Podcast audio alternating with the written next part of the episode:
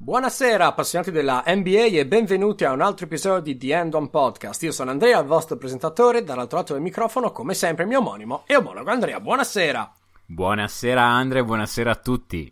Allora, episodio un po' farlocco questo qua, perché cercavamo farlocco insieme... Coma? No, no, perché farlocco? È bellissimo questo episodio. No, è bellissimo, però è proprio completamente improvvisato. È scanzonato questo episodio. Ma neanche tanto. Ah, vabbè, ma allora, io l'ho tanto. fatto scanzonato questo episodio, ma neanche okay. tanto, ci ho fatto... Vabbè. Comunque sia, episodio contraddittorio mi sembra di capire questo, questo, questo. No, allora ve la spieghiamo rapidamente. Eh. Ci siamo nella riunione redazionale che significa messaggi vocali in cui ci cantiamo cose varie durante la settimana. Um, ne è uscito anche il cosa facciamo settimana qua e cercavamo scavando nei nostri cervelli baccati abbiamo trovato un'idea.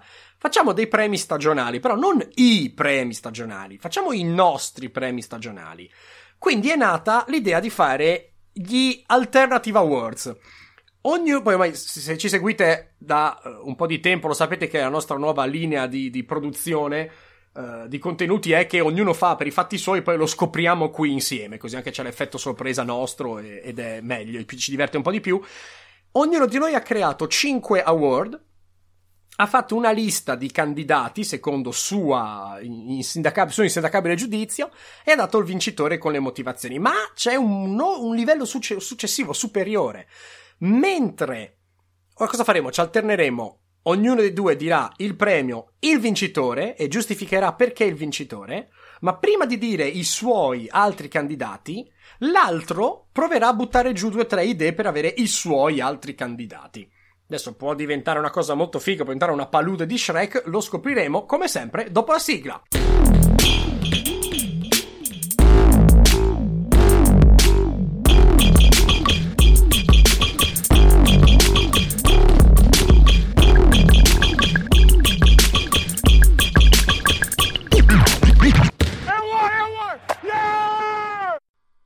Allora, si parte. Guarda, ti lascio, ti lascio, iniziare e io mi apro un file block notes accanto così posso Ok, ok, ok. Allora, il mio. Allora, innanzitutto sono premi stagionali, quindi io gli ho dato una connotazione positiva. Quindi tendenzialmente sono tutti premi. Mh, per parlare bene della gente, ok? Per parlare. No, oh che no, oh che no. eh, per me sì, per me sì. Eh, allora. Primo premio uh, N1 Alternative Award. Um, giocatore che più avrei voluto vedere nell'ultimo mese di regular season che non si è giocata. Oh, bello, ok. Eh, guarda che ci ho messo del pensiero. Porca miseria, il, vinci- sì. il vincitore per me è ovviamente ho una serie di, di, di no, ho una classifica proprio stilata. Eh, devo ammettere che non è una classifica oggettiva, nel senso che Oggettivamente ah, no, la classifica dovrebbe essere diversa, um, però è uno spunto per parlare di diverse cose. Il vincitore di questo premio per me è, rullo di tamburi, Cam Reddish. Oh la madonna. Uh, Cam Reddish, uh, allora, perché Cam Reddish? Uh, perché tre, io, io, sono ossessionato col massimizzare il talento di Trey Young, per me è è una delle, delle, missioni che dovrebbe avere il basket NBA proprio come entità nei prossimi anni. Um, 3 ha bisogno di tantissimo shooting attorno e tantissima difesa attorno. Perché 3 eh, avrà difficoltà ad andare al ferro, avrà ancora più difficoltà ad andare al ferro quando si arriverà in zona playoff e in generale 3 è un buco nero in difesa. Eh, insomma, la, la taglia non l'aiuta di sicuro lui non si impegna. Um, in generale, difensivamente parlando, Reddish non è stato troppo male quest'anno, secondo me. Uh, è stato in linea con le aspettative e ha mostrato miglioramenti durante l'anno. Offensivamente, però, è stato un disastro. Uh, percentuale da tre punti a ottobre è stata del 5,6%, wow. a, novembre, a, novembre, 28%, uh, eh, a dicembre 31%, ma da febbraio in poi, eh, diciamo, la cosa è, è salita perché, ad esempio, a febbraio ha avuto 35 da 3, 57% di true shooting, più di 13 punti e a marzo stava girando col 48% da 3 e 17 punti e mezzo. Cioè, era. Eh, Reddish era diventato un, altra, un, altro giocatore. Vi leggo solamente gli offensive rating di, di, di, tutti i mesi dall'inizio della stagione: 63, 82, 86, 102, 108, 109. Cioè, Reddish stava palesemente ehm, trovando il suo ritmo nell'NBA. Secondo me Reddish non sarà mai uno stopper, cioè non sarà mai il difensore che eh, non sarà mai il primo scudiere di tre dal lato difensivo e tre ha bisogno di gente così. Ora bisogna capire come costruire attorno a Young, potrebbe essere molto meno banale di quello che, che, che ci si aspetta. Um, vedo già un sacco di polemiche sul Trae Young eh, non è un vero all star perché non difende niente, è super difficile costruirci una squadra attorno vediamo, è, è, probabile che sia complicato, ma vediamo. Um, Reddish non sarà mai lo stopper, ma diciamo che eh, potrebbe essere neutro in difesa o leggermente positivo in difesa perché comunque la taglia ce l'ha, um, ma dando comunque ottimo spacing e dando ottimo secondary playmaking, questo sì, questa è una cosa che è lecito aspettarsi dalla migliore versione di Reddish.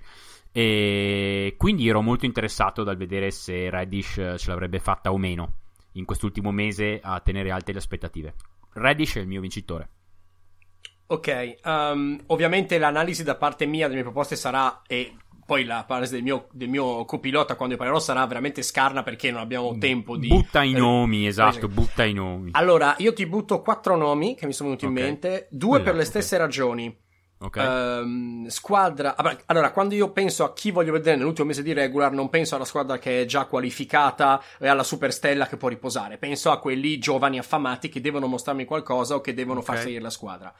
Per questa ragione qua, io ho per queste due categorie qua, eh, cioè giovani affamati che devono dimostrare qualcosa e vogliono andare ai playoff, eh, banalmente Williamson e Morant. Okay, Avrebbe okay. Williamson giocato così bene da creare veramente dei dubbi Zion secondo nella mia classifica Roy. di questo okay. premio. Zion secondo. Perfetto. Ci siamo. E Morant l'ho messo dentro perché ho messo Zion in un certo senso. Perché appunto qualificazione playoff, eccetera, eccetera. Um, per stereotipo ti metterei dentro Damian Lillard perché stava girando, ha fatto un'annata a 29 punti, 8 assist e, e santo Dio. Um, e l'ultimo eh, l'ho un pochino rubacchiato da quello che già ho scritto io dopo, ma non so se ne parlo. Eh? Uh, volevo vedere se Markanen si ripigliava. Ah, ok, ok, ok. Uh, no, secondo me no. uh, no, no, la vedo, la vedo veramente male per Markanen con quel coach lì. Vabbè, ormai per fortuna. Sì. Beh, ne parliamo meglio dopo. Co- esatto. Allora, chi, chi ehm, avevi tu come candidato? Secondo Zion, secondo uh-huh. Zion. Uh, cominciava ad avere meno palle in mano ad ogni possesso, che per me è una cosa, un, insomma, un, un, passaggio fondamentale per Zion. Era anche difesa. Lo usage rate era finalmente sceso a livelli umani, 25%, mm. anziché il 32% dei mesi prima. Um, io ho zero dubbi sul fatto che Zion possa essere un talento offensivo generazionale, proprio zero dubbi. Per ricordarvi i numeri, eh, 26 punti, 61% di true shooting a febbraio a marzo erano 24 punti e 65% di true shooting, cioè si parla di numeri assolutamente folli per uno che ha giocato 20 partite NBA neanche. Eh, però sarà la difesa a dire chi sarà veramente, eh, perché non cre- credo che non sarà, che non sarà mai il tiratore, tira- cioè lui sarà sempre il non tiratore di una, di una, di una mm-hmm. qualsiasi rosa e quindi penso che finirà per giocare 5 in difesa, quindi mi piacerebbe vedere dei progressi sì. da 5 in difesa di Zayn.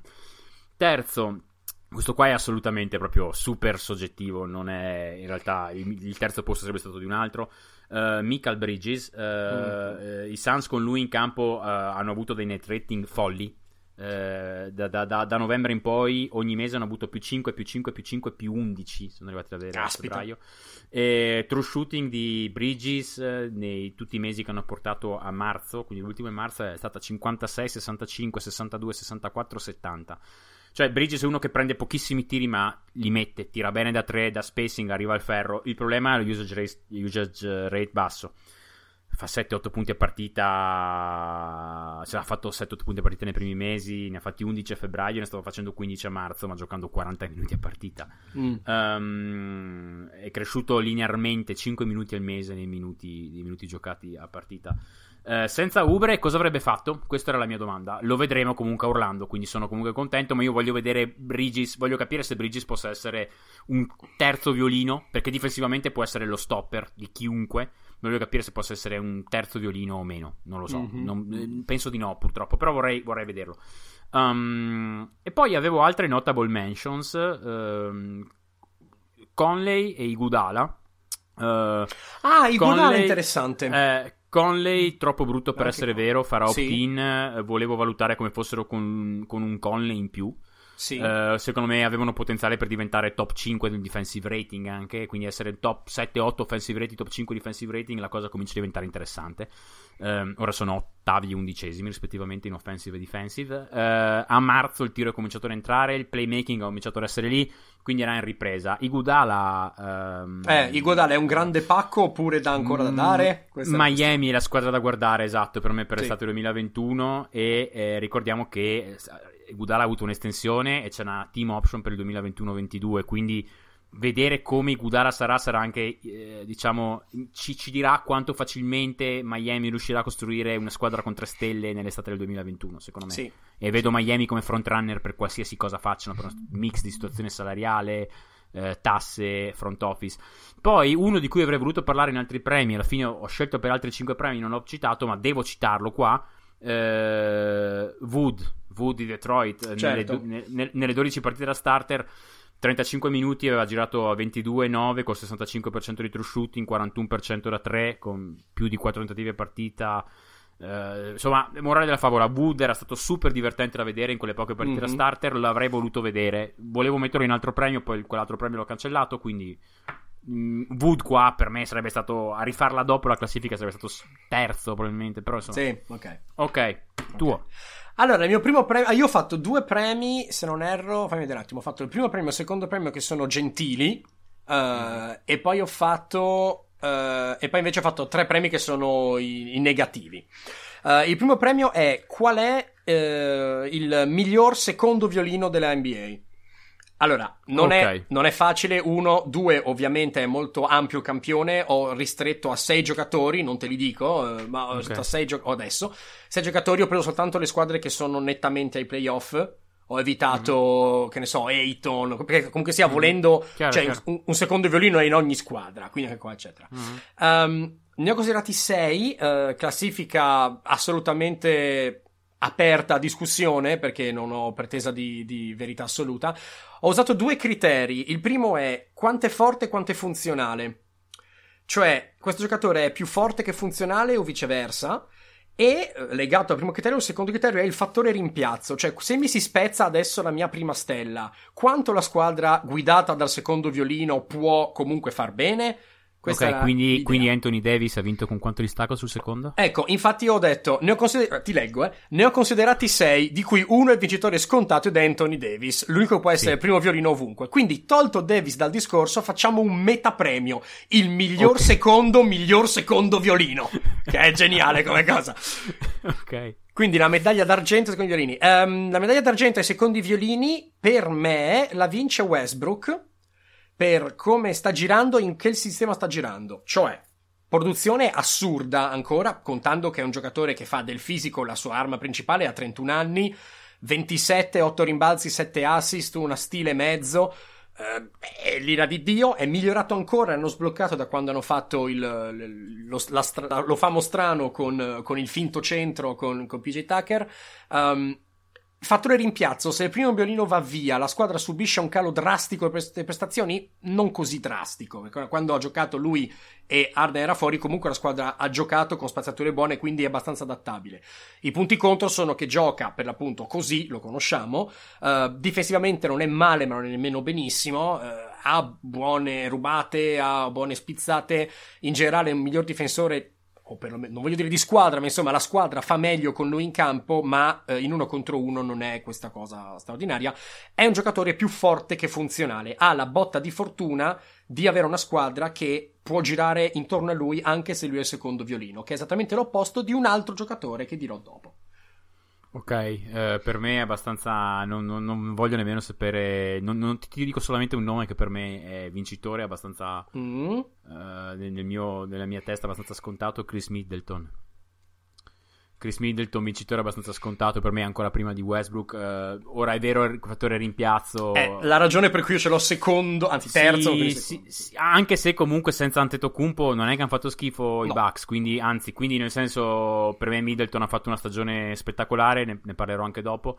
Uh, per me io l'avrei messo addirittura davanti a Westbrook a cifre pazzesche, ne parlerò dopo, quindi non dico, però Middleton per me, Middleton. Sì, ci sta. Uh, rapidamente, Middleton per me pro è un collante ed è un secondo violino, perché è anche un giocatore che tiene veramente la baracca su. Se lui manca, la squadra soffre molto di più che se manca qualunque altro giocatore, tranne Antetokounmpo probabilmente. Uh, tira da 3, 42%, 5 tentativi e mezzo, 47% in, in catch and shoot. Uh, 19.9 assist percentage nel 93 percentile e nel 79 percentile per assist turnover ratio e in difesa gli avversari segnano 3 punti e mezzo in meno per 100 possessi se lui è in campo e il suo avversario diretto tira con il 4.6% in meno dal campo se è tenuto da lui. Stai difendendo benissimo quest'anno qua Middleton. Al, al fisico ma anche l'intelligenza persi. Mm-hmm. E, uh, è un giocatore paradossalmente forse più funzionale che forte, secondo il mio criterio forte e funzionale, per quanto sia molto forte. Mm-hmm, uh, okay. Il fattore rimpiazzo, come già detto tu, però gli dà un po' contro, è per questo che non ha vinto da me. Eh, chi ho messo dopo per parlarne male? Ho messo Ben Simmons, um, che è forte, che è forte, cioè non si può negare che sia forte per quanto io lo odi. Il mio punto è così, il pro lo conosciamo, eh? difesa, contropiede, fisico, visione, velocità, tutto quello che vuoi. Il contro, tiro inesistente, costruzione difesa schierata abbastanza rivedibile, per non dire orribile secondo me. Per farla breve, um, ok, io mi sta sulle scatole, però il fattore, il fattore rimpiazzo è molto negativo, perché? Perché è un giocatore a cui per poter rendere veramente serve una squadra che giri intorno a lui ed è un secondo violino, ancora più che Westbrook. Quindi, come dicevo prima, la ragione per cui Westbrook ce la fa bene perché è una squadra già intorno a lui, la ragione per cui Simmons non può farcela. Il punto è, Simmons sì, ma gli metti intorno i tiratori, va benissimo, però resta un secondo violino per ora e probabilmente in mm-hmm, futuro. Uh, ho messo Porzingis, um, sì, è più... è più potenziale forse ancora. Fra un anno cambierò idea, secondo me. Però ne abbiamo già parlato, è un unicorno, è enorme, tira da lontano, ti apre il campo, ma fa un sacco di robe, è funzionalissimo. I contro sono, bisogna vedere ancora un po' di gare, da qualche, dub- qualche dubbio per il fisico, ovviamente. E l'ultimo è Paul George. Uh, ha un fattore rimpiazzo a favore suo, cioè se Kawhi se ne va comunque la squadra gira bene, ma non so quanto sia merito suo, è la squadra che gira bene in sé, perché la squadra è molto, molto bene. Um, Difensivamente è meno impattante. Questa cosa, questa cosa comunque di Paul George. Eh, eh, bisognerà, bisognerà valutare bene ai playoff come va questa cosa di Paul George. Eh, sì. perché, perché, diciamo che questa cosa, questa volontà di Kawhi di andare lì solamente se levava Paul George potrebbe essere vista. Insomma, per il momento è stato ah, mastermind, mossa incredibile, mm. eccetera. Sai che forse, forse adesso ripensarci, avere, anziché avere Paul George, avere Gallinari, Shea, avere tutte le prime eh. Cioè, nel senso, nel senso, eh, voglio, ovviamente, poi ripeto, voi mi direte sì, ma se non arrivava Paul George non arrivava neanche Leonard, ok, ma qua facciamo il discorso di Carmelo Anthony, allora con i Knicks, di allora, Chiaro. cioè tu hai forzato la mano per la trade, tu hai forzato la mano per avere Paul George, te ti assumi le responsabilità, per quanto mi riguarda, insomma, perlomeno. Sì. E, e... Quindi è un bel punto questo qua, e fra l'altro avrei dovuto reagire in maniera più, con più hype quando mi hai detto che aveva vinto Westbrook, perché effettivamente è una... Un è interessante, ma è, è, interessante. Per dirti, io ho avuto zero, zero pensieri. Tu, appena tu mi hai detto il secondo violino, io ho pensato a Chris Middleton.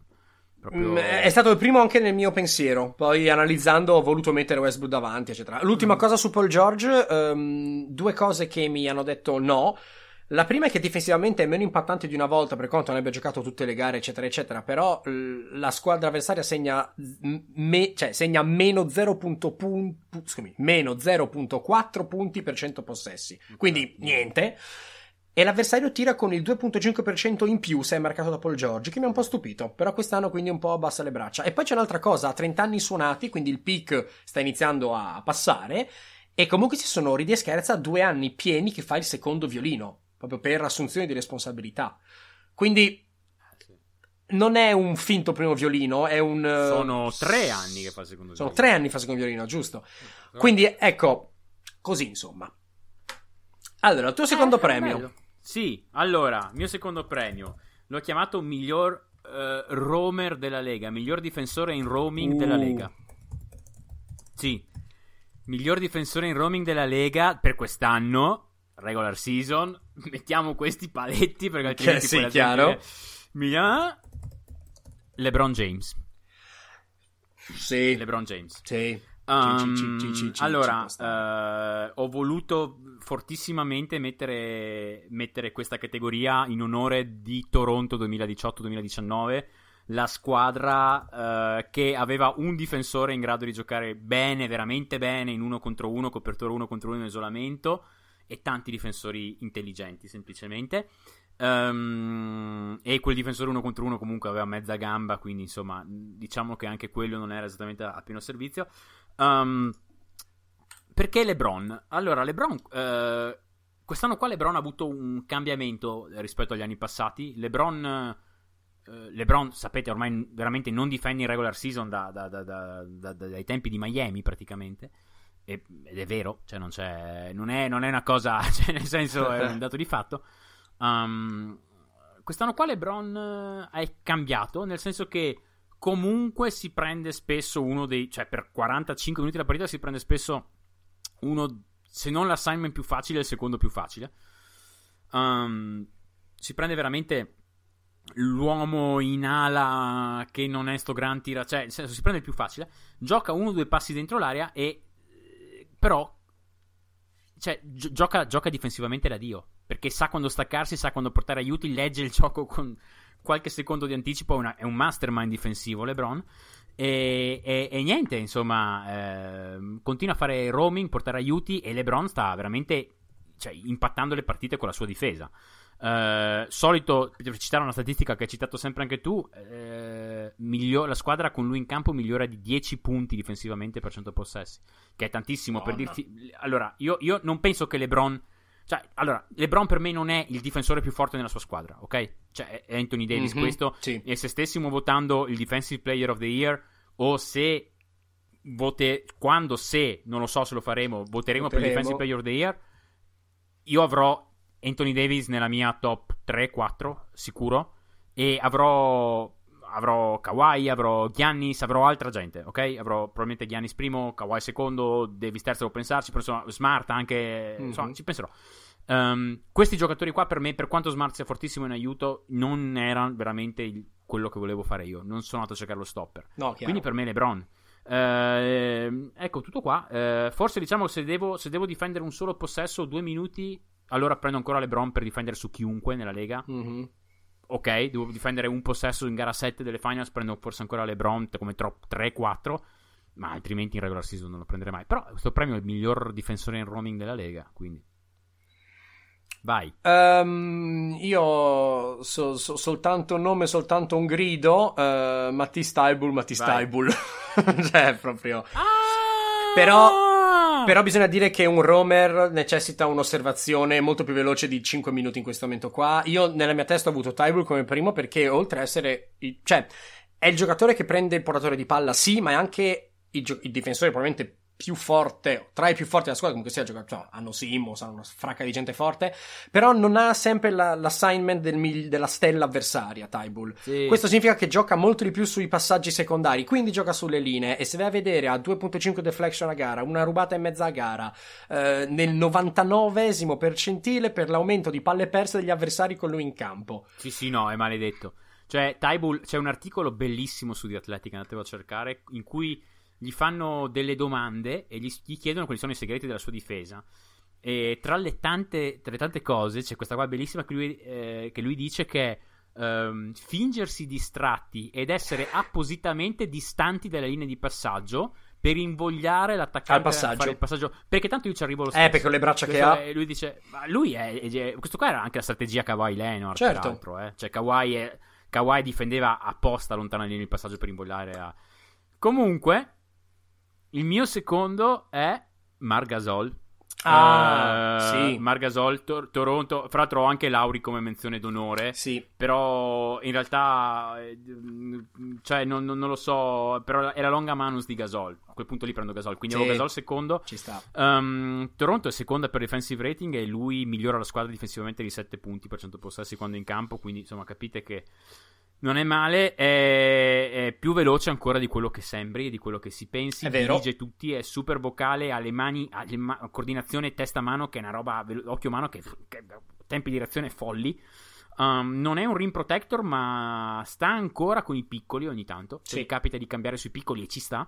Um, a volte gioca più alto rispetto a proprio stare sotto canestro per, per sporcare più palloni eh, mi, viene a giocare quasi alla linea del, del, tiro libero. Mi piace molto come gioca Gasol eh, in difesa quest'anno qua. È, è, un giocatore ancora migliore, secondo me, più intelligente di quello che si era visto a Memphis. Ovviamente non ha lo stesso fisico di Memphis, ma non ha il fisico di quando ha vinto il Defensive Player of the Year, ma eh, è un giocatore estremamente intelligente. Terzo, io ho il mio feticcio off the ball dell'annata che è Jason Tatum. Um, ah, è vero. Eh, un miglioramento pazzesco difensivamente parlando, pazzesco. Eh, eh, credo sia quello che ha capito meglio il sistema difensivo di, di, di, di Stevens. È, è, oggettivamente incredibile. Di nuovo, non è il difensore dei, dei, dei, Celtics che avrei più alto dovessi votare per Defensive Player of the Year. Probabilmente avrei, no, probabilmente avrei sicuramente Smart. Primo, e forse dovrei anche pensare al secondo, perché forse ci metterei addirittura Jalen Brown davanti mm. in termini di difensore uno contro uno. Ci Comunque, stare, playoff. Sì. Brown si prenderà il più difficile, verosimilmente in uno contro uno per, per lunghi periodi di tempo. Um, però come legge le reazioni Tatum è... le rotazioni Tatum, scusate, è senza senso. Sì. Legge le linee di passaggio da Dio. Eh, la squadra comunque, insomma, di nuovo 5 punti per cento possessi meglio con lui in campo. Insomma, ce l'ho, ce l'ho sul podio. Avanti. Sì, sì. Allora, secondo premio mio, che è anche il secondo premio positivo, ed è, eh, anche qua, cioè, devo spiegarlo, giocatore che tra due anni tutti vorranno in squadra. Ok, spiega non... cosa intendi. Allora, no, i criteri sono, eh, lo voglio giovane, lo voglio funzionale, voglio, non è la stessa, cioè, è chiaro che Trey Young, fra due anni, Luca Doncic, tra due anni tutti quanti lo voglio in squadra, non è questo il punto, il punto è, è il role player che non diventerà mai un primo o secondo violino, che è giovane, che funziona, che però ti dici, voglio, quello lì mi fa solo che bene, perché comunque se la metti in campo e qualcosa mi fa. Ok? Ok, ok. Uh, okay l'idea okay. è che sia plug and play, che sia molto adattabile, che piaccia a tante persone, che sia molto versatile. Um, ok. È ragione per cui ho tolto un giocatore, dopo ti dirò quale. Quindi giovani, non primo, secondo vino, non un Zion, però qualcuno che sarà plug and play, adattabile, eccetera, eccetera. Il vincitore per me è Mr. Do Something di Anthony Melton.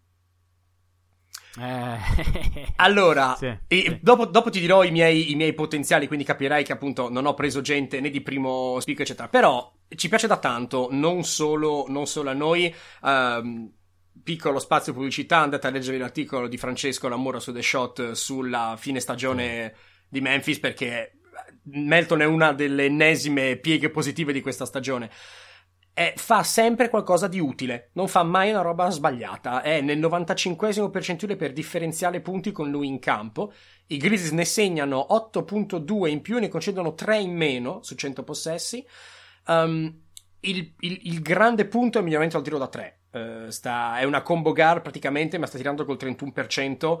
Non ha una bruttissima forma di tiro, Uh, tira col 36% in catch and shoot, con il 46% dall'angolo addirittura e con l'82% ai liberi. Quindi non, ha, non, non ci sono segni troppo brutti. La forma di tiro non è fluidissima. Ho impressione che tenga un pochino la mano troppo attaccata alla testa avendo un two motion shot. Quindi fa, abbiamo un set point da one motion shot, ma con un two motion shot. Ma stiamo veramente facendo i sommelier qua. Um, perché io penso che possa tranquillamente diventare un giocatore dal 35-36% di media da 3. E con questa cosa qua faranno tutti a pugni per prenderselo, secondo me. Ok, allora, ehm, io purtroppo mi ripeterò su qualcosa che dirò dopo, cioè dirò qualcosa adesso che, su cui poi mi ripeterò dopo. Però per questa categoria qua, vabbè, ovviamente ehm, ti dico dei nomi, non so dirti, mm-hmm. o meglio sì, per me c'è un vincitore chiaro che, vabbè, è Brandon Clark. Eh, sì. Non volevo citarlo in questo podcast, ma... Ma è io è per quello che non l'ho messo, perché è, è troppo mm, citato da noi. Sì, non volevo citarlo in questo podcast, onestamente. Uh, nomi, se vogliamo eliminare rookie e sophomore, Uh, io ho. Uh, perché nei sophomore ti avrei ripetuto di nuovo Michael Bridges, che secondo me diventerà sì. un coltellino svizzero. Okay. Um, due nomi che mi piacciono molto. Uh, primo, Royce O'Neill di Utah. Ah, ok. Um, Royce O'Neill di Utah. Difensivamente super vers- ne, ne parlo dopo okay. non, non, non, non spoilerò troppo e un altro di cui parlo dopo è che secondo me verrà molto richiesto fra qualche anno eh, perlomeno me lo auguro, eh, Jacob Poltel. Ah, ah, Poltel, eh, Poltel non l'ho considerato, ma avrei potuto, in effetti, è vero, come giocatore che va in squadra. Ok, eh, io avevo anche eh, Terence Davis, che ah, giusto, giusto, deve giusto. stare. Dunque, oltre alle cifre abbastanza anonime, ehm, è un giocatore, cioè, nel senso, spicca il 39.6%. Poi di per sé 17 minuti, 7 punti e mezzo, un assist e mezzo, 3 rimbalzi e mezzo. Non sono cose che tu dici, wow, è una superstella, è potenziale. Però anche sto qua fa, cioè, tira col 40% da 3. Con lui in campo la squadra segna 5 punti in più su 100 possessi, ne concede 2 di meno, quindi fa un po' di tutto, eh, dimostra una maturità secondo me molto più grande di quella che è in realtà la sua esperienza in NBA e la sua età, ma è veramente uno che sembra sempre essere tranquillo sul campo, sapere cosa fare. Il, difende bene sul difensore diretto che segna con, eh, con percentuali che peggiorano del 2%, 2% e mezzo su 100 possessi. Insomma, va bene, abbiamo capito, ci piace. E, ehm, ho rimesso Tybull, non lo ripeterò, eh, però Tybull è un pochino troppo monodimensionale, quindi è troppo facile volere uno specialista difensivo, non è questo lo scopo. Sì. Ragione per cui anche non ho considerato Jonathan Isaac. Um, e poi ho messo un altro cuoricino, ho messo Grant Williams, però è tanto ah, potenziale. Ah, perché sì. il, qua i due, i due, criteri che ho messo, che non li ho spiegati rapidamente, sono washout potential, cioè quanto è il rischio che ce lo troviamo fuori dalla Lega Chiaro. in due anni, e poi il mix di eh, non tanto talento quanto intelligenza cestistica e adattabilità. Um, chiaro che uno come Grant Williams, intelligenza e talento cestistico a bomba, perché sa dove mettersi, sa difendere, sa fare tutto. Eh? Um, c'è però un wash, secondo me c'è un washout potential per quanto ci piace tanto, cioè se becca la squadra che non è buona finisce a non poter eh, esprimere quello che ha. Uh, però, Ma direi che è caduto bene. Però, però eh. è caduto bene, potenziale grande, tiene, tiene difesa. Io ho questi 5 minuti in cui ho tenuto Anthony Davis durante il, la sfida sì. uh, questa stagione in cui veramente lo ha tenuto benissimo. Uh, legge benissimo le situazioni, leader della Madonna, il fatto, fatto che ha regalato la candelina a tutti quanti gli impiegati, a me sono queste robe che mi scaldano il cuore. Quindi ecco, comunque sia la vittoria la do, la do a Melton. Ok, terzo mio premio. Giocatore che più, ver- che più vorrei vedere giocare in contesti più competitivi. Booker! Eh, sì, era la mia honorable mention che non ha vinto il premio solamente perché gioca nei Suns. Eh, che, che, lui se ne vada perché questo accada è più alta rispetto ai Suns che migliorano. Quindi ce l'ho nelle honorable mention, ma ovviamente. Bu- Uh, il vincitore per me in questa categoria è comunque un podcast mo- molto hipster il mio, devo dire. Eh, eh, era un po' lo scopo. È, è, un, po', è, un, po', è un, po', hipster. Uh, il vincitore di questa categoria è Rishon Holmes. Oh, oh, oh, ma che cosa bellissima che hai appena detto. Rishon Holmes. Rishon Holmes, eh, oh, sono disposto a difendere. Ovviamente, queste qua sono, sono, sono scelte soggettive, non oggettive, però nel senso No, ma... Holmes finalmente, io, dopo averlo visto per un anno giocare troppo poco, ehm, finalmente Holmes stanno qua sta giocando tanto, sta giocando quasi 30 minuti a partita, sta facendo 13 e 8, ha, però ha un, è, un, è, un, buon difensore, è super utile in attacco, cioè fa bene da una parte e fa bene dall'altra.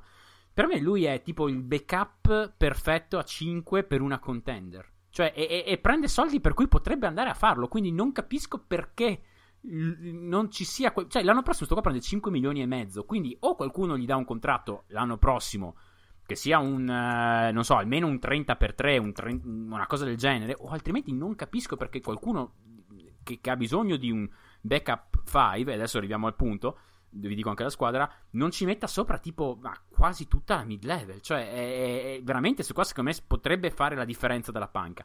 Um, è positivo sia in difesa che in attacco, come dicevo. È, è, in generale, devi essere disposto a rinunciare alle spaziature. Cioè, devi avere, secondo me, devi avere un ball handler molto forte nel pick and roll. Lo metti lì con, con Holmes e Holmes ti fa quello, ti rolla duro. Holmes ti prende rimbalzi offensivi. Holmes fa tre Holmes cose e fa le fa bene. Es- esatto, e in più ti dà un sacco di energia e anche in difesa non fa male. Uh, questo qua comunque è vero che non ha spaziature, ma per inciso è arrivato a tirare l'80% i liberi quest'anno, quindi sta migliorando molto. E in generale sembra proprio la persona che vuoi avere nello spogliatoio. Prende solo tiri che, che, che segna.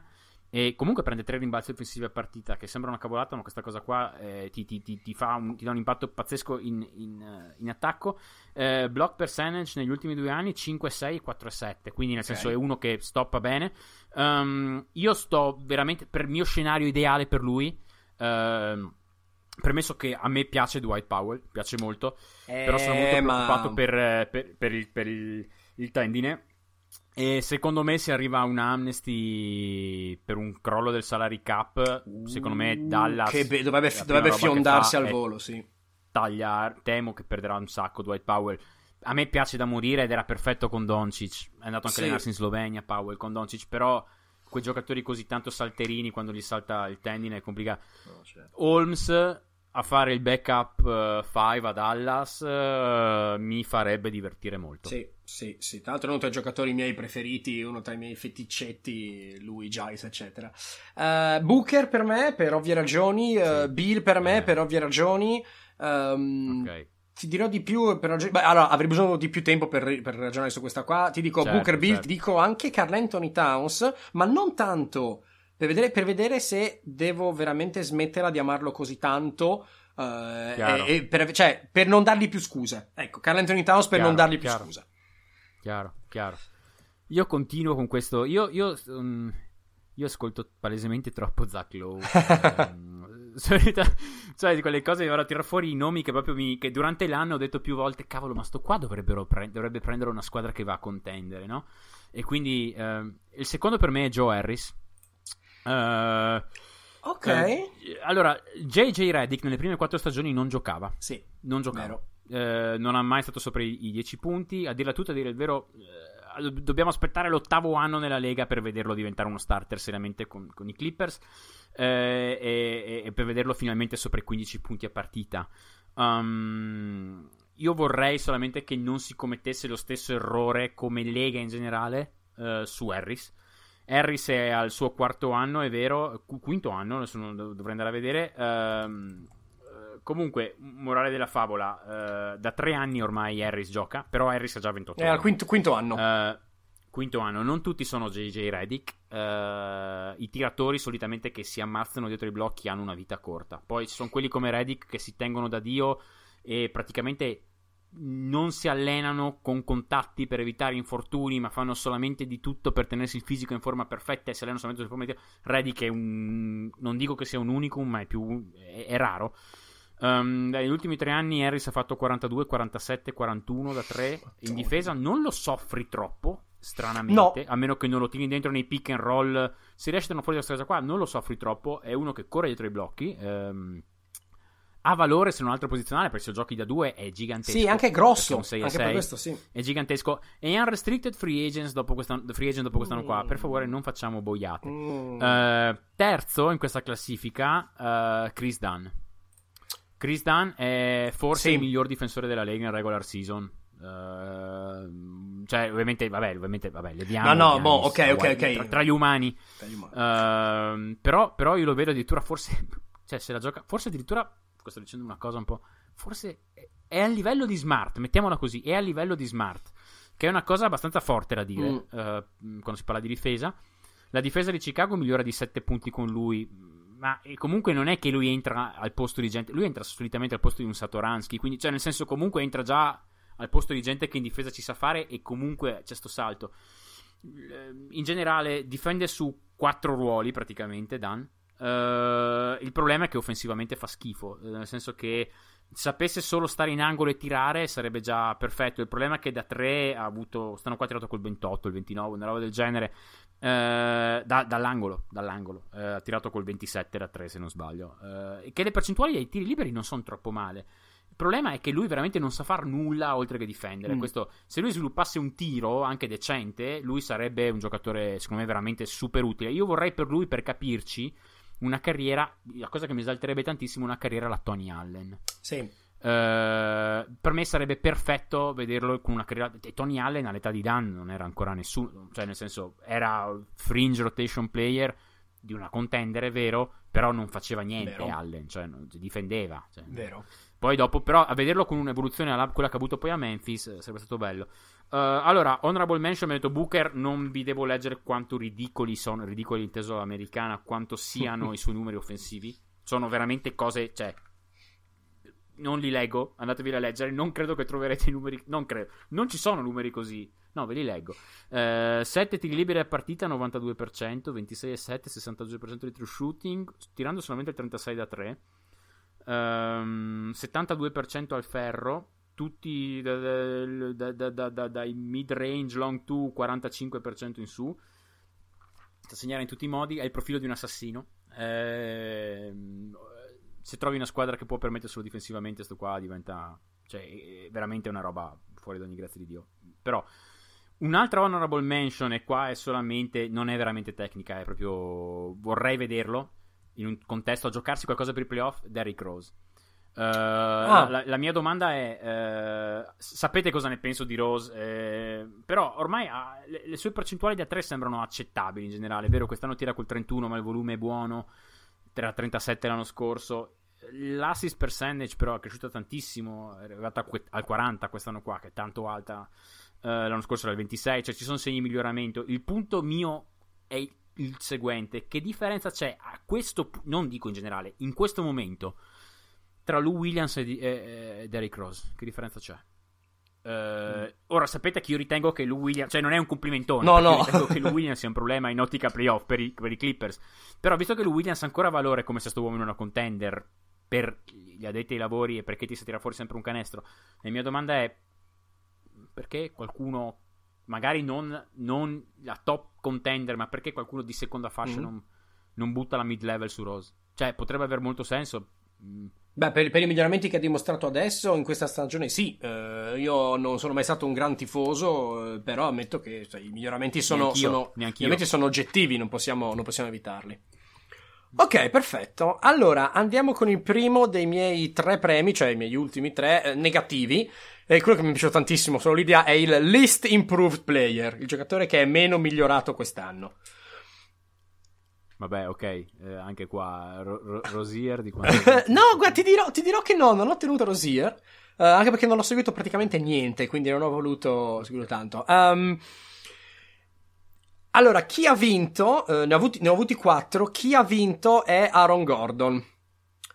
Ah, eh, sarebbe stato il mio nome. Perché Aaron Gordon rap- rapidamente l'anno scorso, stessi minuti che questa, oh, qualche piccola variazione, ma proprio millesimale, eh, stessi minuti dell'anno scorso, stessi rimbalzi, stessi assist, però quest'anno fa un punto e mezzo in meno, tira con il 43% dal campo contro il 45%, tira con il 30% da 3 contro il 35%, tira con il 67% da 3 contro il 73% dell'anno scorso. E oltretutto il problema di, il problema di Gordon, che comunque sia non è, non è un giocatore scarso, però il problema di Gordon è che è un cioè, si dice che qualcuno è un addition by subtraction, no? Cioè, lo tiri via e quindi guadagni. Cioè, lui è, contra- lui è un subtraction by non addiction, non so come spiegarlo. Cioè, non... Già non ha senso che peggiori di base, non dovrebbe peggiorare. Però dici, boh, vabbè, un'annata di flessione può capitare. Il problema è che sono ormai due o tre anni che le sorti di Orlando, il floor di Orlando è legato doppio filo a lui. E a questo punto qua ti dici, ok, eh, lo tengo, mi porta su in alto? No, non mi porta su in alto. Quanto potenziale ceiling ha? Non ne ha tanto. Ok, se voglio scambiarlo, chi me lo, per quanto posso scambiarlo?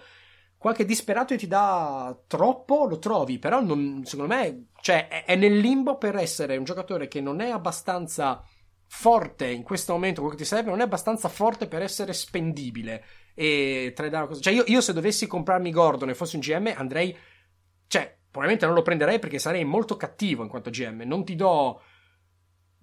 Forse neanche una prima ti do. Guarda come, guarda come te la metto giù. Proprio cattivo. Poi sono io, eh. Però mm, eh, Gordon, Gordon, um, um, secondo me Gordon va solamente usato bene. Secondo me se lo usi bene il profilo di Gordon è spettacolare. E avrei fatto i salti mortali fosse arrivato a Phoenix. Eh, ah beh, chiaro.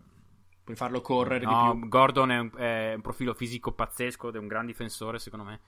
Gran difensore. E, aiutato anche dal contesto Clifford, ovviamente, però è un gran difensore.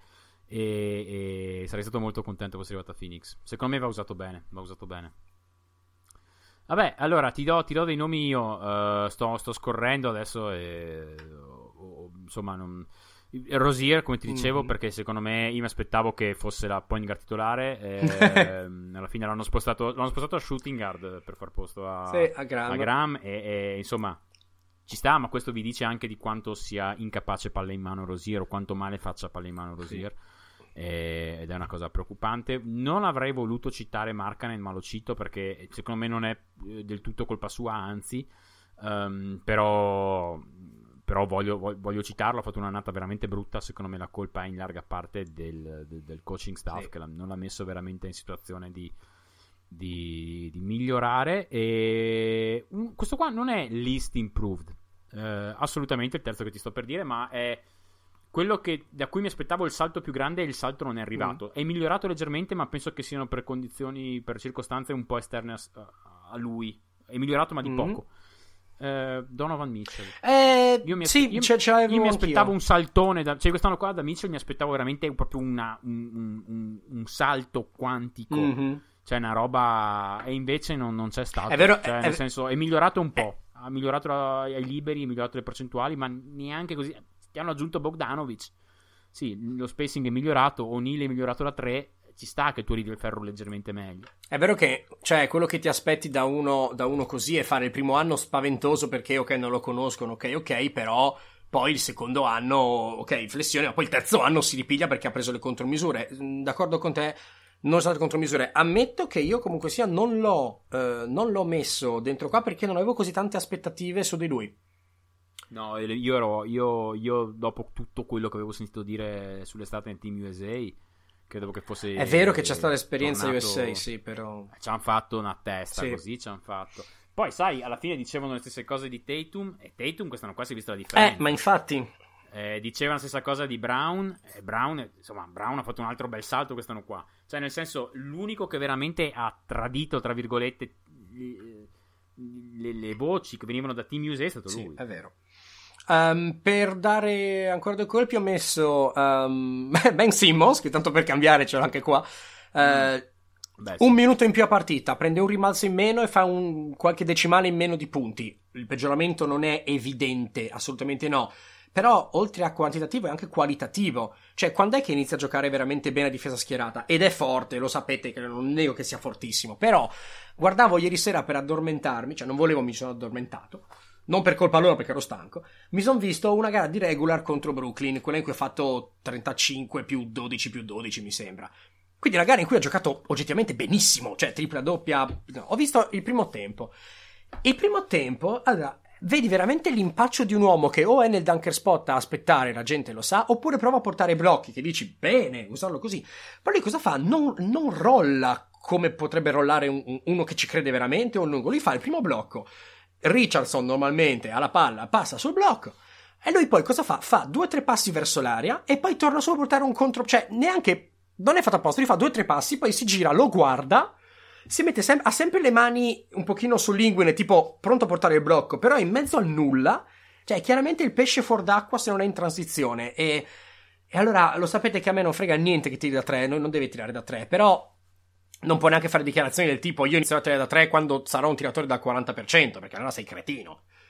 Cioè, ecco, ma il, il, punto come sempre è che lui non deve tirare da 3, lui deve tirare da 3 metri. Non da 3, ma da 3 metri, cazzo. Deve poter un attimino far pensare la difesa. Lui non fa mai pensare la difesa, questo è il punto. Quindi se, su, se tu attacchi in 4 che pensano contro 5 che, che pensano e uno è, ne hai uno in più, vuol dire che sei fregato. Um, chi anche ho messo è, boh, qua è proprio, cioè, come si suol dire, sparare sulla Croce Rossa oppure dargli a uno che caga, uh, Kevin Knox. Perché... Beh, boh, vabbè, cioè, vabbè. vabbè. Boh, ma Kevin Knox, cioè, ragazzi. Eh, eh ma era, ma era forte in Summer League. Um... Sì, sì, è della, prima, è della prima partita di Summer League che, dico, esatto. che, che, doveva, che, dovevano stare zitti. Che non no, ma io ricordo. Io... Mi ricordava uno uscito da. Io ricordo, esatto, io ricordo che. Eh, è vero, ho gli stessi occhi. Io, ri, io ricordo eh. che tu mi dicesti questa cosa qua. Io sono andato a vedermi al tempo tutti le lights della Summer League 2018 e non ho mai visto così tanti punti vuoti. Cioè, sì, ok, ne ha messi 22 di media, quello che vuoi, però non ho mai visto nessun. Vabbè, però boh, magari ero. Avevo un, bias o bias da parte tua, però in ogni caso questo è quanto. E l'ultimo, come dicevi tu, ho messo Markanen, però giustificandolo con un grande asterisco, perché gli infortuni che l'hanno sempre un pochino gnagnato tutto quanto l'anno, eh, hanno deciso di usarlo solo, di usare uno che è 2,13 m solo in spot up da 3. Che per l'amor di Dio è l'arma più eclatante nel suo caso, però non puoi usare cioè, prende tre rimbalzi in meno dell'anno scorso, santo Dio, non è possibile. È un, è un buon rimbalzista, oltretutto. Sì, non puoi, non puoi snaturare a forza qualcuno, quindi insomma. Sì, sì, sì, sì. Senti, allora... Uh, best comeback player. Ah! Giocatore che dopo essere... Avuto, dopo aver avuto un, infle, un infle, un fortunio. Un'inflessione. Okay, no. Un'inflessione, okay. no, in generale, un calo dovuto a qualsiasi ragione, nelle statistiche, nel modo di giocare, eccetera, è tornato in auge. Mm. Il vincitore, per me, è rullo di tamburi Will Barton di Denver. Ah! Uh, allora, se vedete solo i numeri, non, non, vi sembra. Cioè, se guardate solo le statistiche base, eh, non, non torna la cosa. Perché ha fatto 16-5-4 due anni fa, due anni fa l'anno scorso 11-5-3 quest'anno è tornato a 15-6-4, quindi praticamente è tornato dove era due anni fa, um, dopo un anno veramente brutto, um, anche, anche, con l'efficienza è tornato su al tiro. Um, eh, in generale, eh, per me quello che è sconvolgente di Barton è l'impatto che ha sulle gare. Cioè, eh, Barton è stato probabilmente dopo Jokic è stato il giocatore più importante di Denver quest'anno. E non avrei mai pensato di dire questa frase a giugno 2020, eh, cioè a ottobre, sentirla dire da mm-hmm. me mhm. stesso a giugno.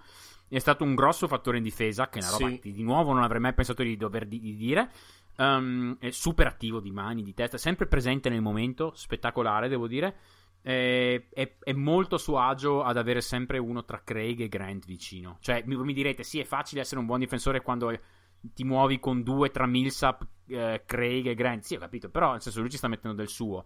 Um, ha dei numeri oggettivamente fuori da ogni grazia di Dio. Cioè, uh, numeri avanzati fuori da ogni grazia di Dio. Uh, non ve li dico perché penso siano anche dovuti al matching delle al, come, com, con chi gioca, diciamo.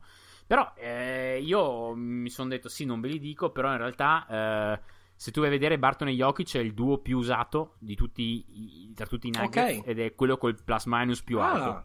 Alto, 7, più 7.8 e fra quelli che hanno giocato più di 1000 minuti. E sotto i 1000 minuti chi è, il, il, il, chi è quello col plus minus più alto? Barton Millsap. Solamente perché Millsap è infortunato e Barton Millsap hanno più 11 ok.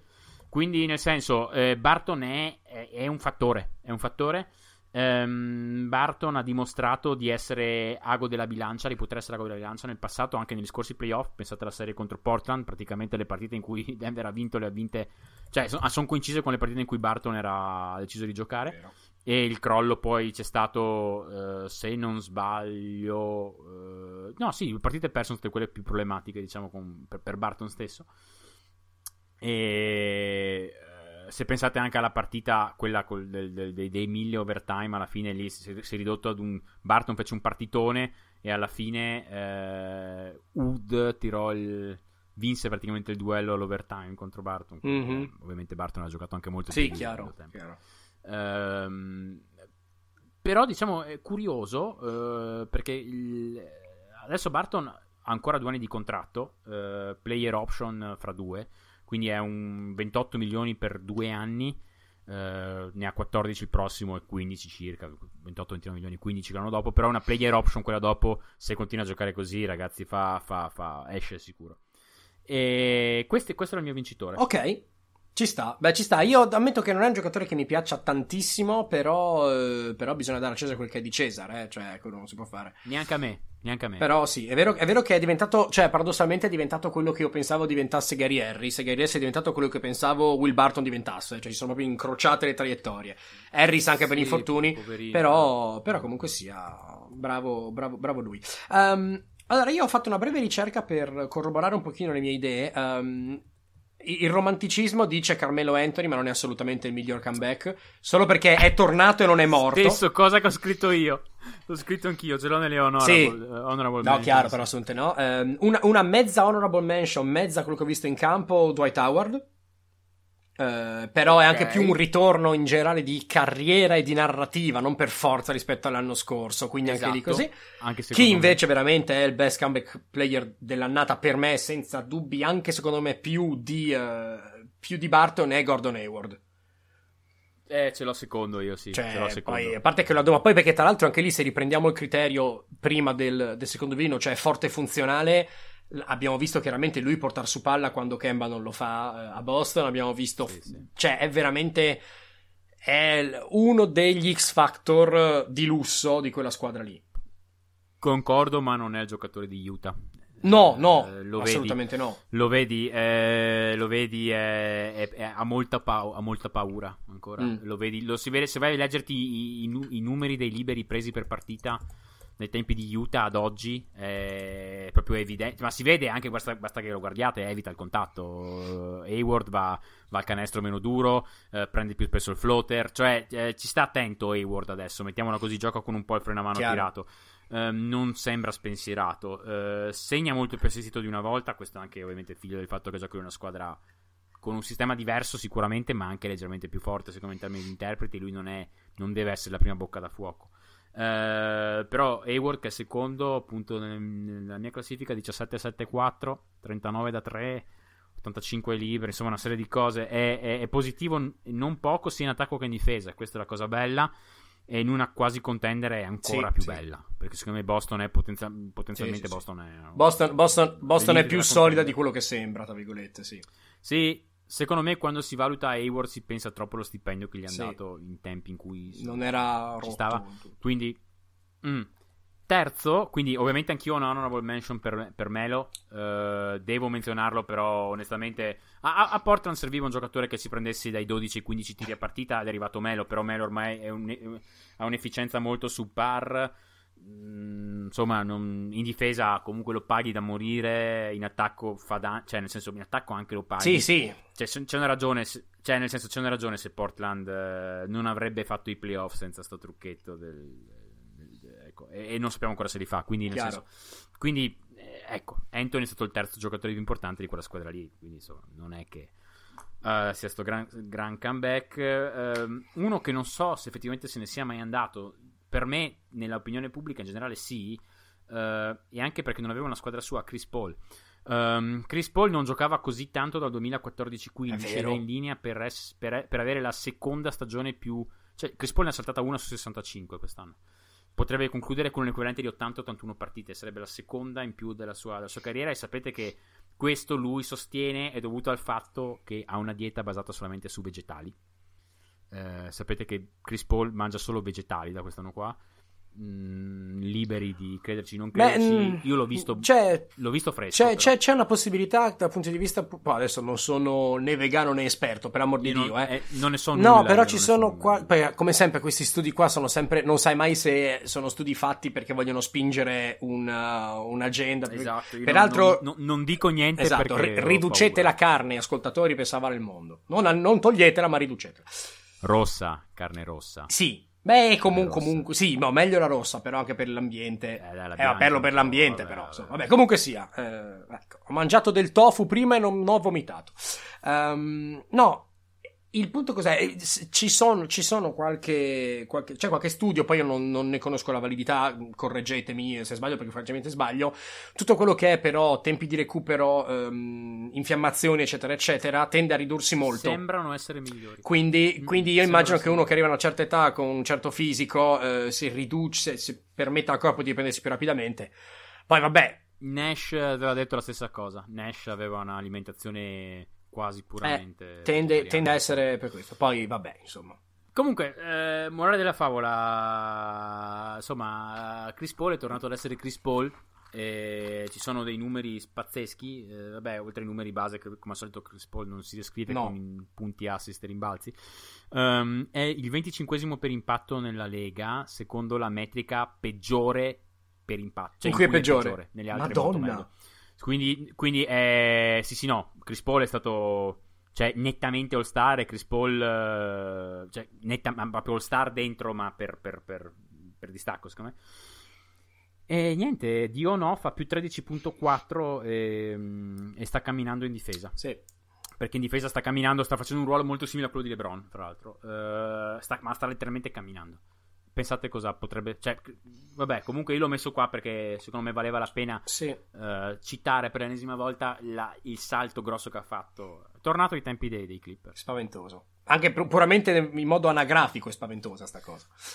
Sì, sì, sì. Allora, categoria prossima mia, World prossimo mio, eh, ne ho due negativi che non so, non so quale mettere prima perché ho dei pezzi grossi da leggere tanto, tutti quanti e due. Vado con il giocatore. Allora, la categoria è giocatore che non vorrei in squadra manco regalato, ovvero può essere forte quanto vuoi, ma non ti voglio nello spogliatoio. Titolo molto. Ma lo vuoi. Ah, ok, quindi vuoi, non vuoi gente. Quindi questo qua è proprio termini di I termini di personalità, esattamente, esattamente. Ok, di nuovo Irving con quanto Allora, Irving vince in maniera eclatante, eh, mi distacco, oh, guarda che io ho scritto, perché ho detto, ah, questo qua è facile, Irving, perfetto. Poi ho detto, boh, ma cerchiamo altri, e ho trovato altri. Ma Irving esatto. è talmente avanti, allora, non mi sono, non mi sono informato su quanto il delirio sulla bolla, la controbolla, lui Perkins, perché oggettivamente mi, mi, avvelena un po' queste cose. Voglio vedere il basket giocato, non ho tempo, non, non mi va di, di scoprire, non mi va, ecco. Quindi non, ho, non, non, ne so nulla, cioè non sto leggendo questa roba qua. Um, però Irving, cerco di andare veloce perché ho 50.000 pagine di robe. Allora, prendiamo al passato, eh, è quello che dice si mette, a, si mette a, a, fare un incontro con quelli del, che hanno fatto l'abbonamento ai Celtics, 3.000 persone dicendo sì sì, firmo un max contract nel 2019 Dopo un mese e mezzo dice: Sì, ma chiedetemi il primo luglio che non sono sicuro. Voglio rifilmare a Boston, spero di vedere la mia maglietta ritirata un giorno da sopra. Poi si lamenta della squadra, i giovani non sanno giocare bene, servono più veterani. Non ci sono veterani che facciano i leader in questa squadra, quando è lui in teoria veterano per fare il leader in questa squadra, ma vabbè. La famosa gara di playoff in cui tira 8 su 22, poi dice no, non vedrete mai un'altra gara da 8 su 22 e la gara dopo ne fa 7 su 22. Um, ehm, questo Beh, insomma, sì, sì, no, quello sì. Questo, questo, questo, te lo tengo proprio perché ci hanno detto bello. Parla male dei giovani, appunto, dopo la sconfitta. Um, ai Cavs c'era Tyron Lu che gli lo stava implorando di giocare più rapidamente, cioè porta la palla su più veloce, fai port, corri, caspita, così possiamo tirare meglio, eccetera. Lui risposta è: "Ma io sono confuso perché io so poter crearmi i miei tiri quando e come voglio e, e, lui gli spiega: Sì, ma i tiri intendo tiri per gli altri, non, non i tuoi. I tuoi so che sai tirare.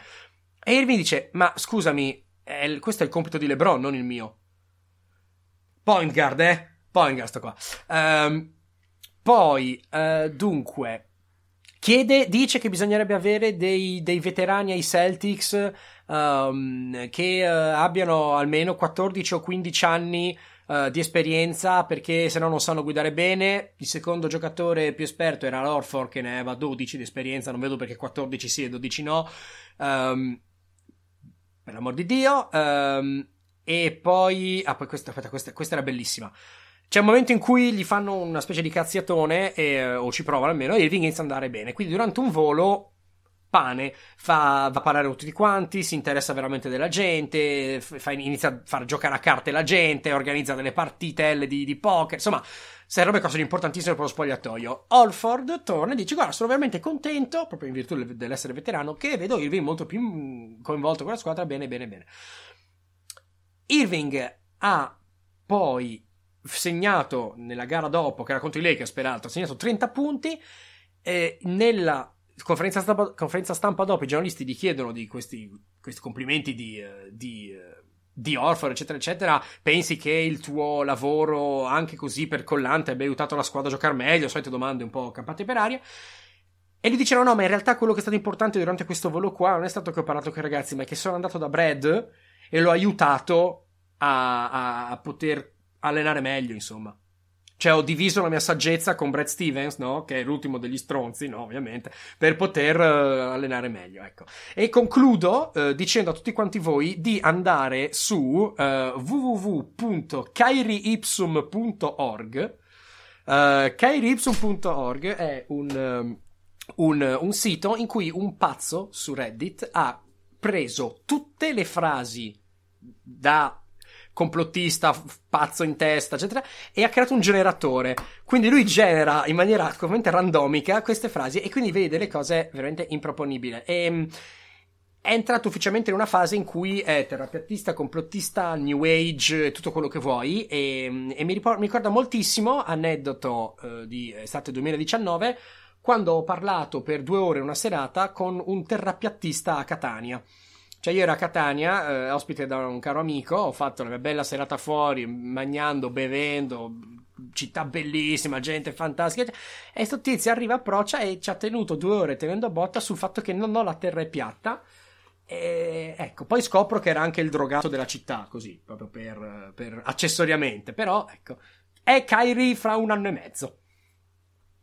È bellissimo comunque. È bellissimo, eh. Su, eh, .com, è bellissimo, sì. Ma sono dei poemi. Ma praticamente, no, ma perché le, le, le, mixa insieme fa dei testi più lunghi. Quindi non sono cose che ha detto, sono, sono, frasi che ha detto che lui mixa insieme per creare dei testi. Quindi, però ogni cosa scritta l'ha detta veramente, questo è il punto. Mamma mia, mamma mia. Questa cosa qua è bellissima.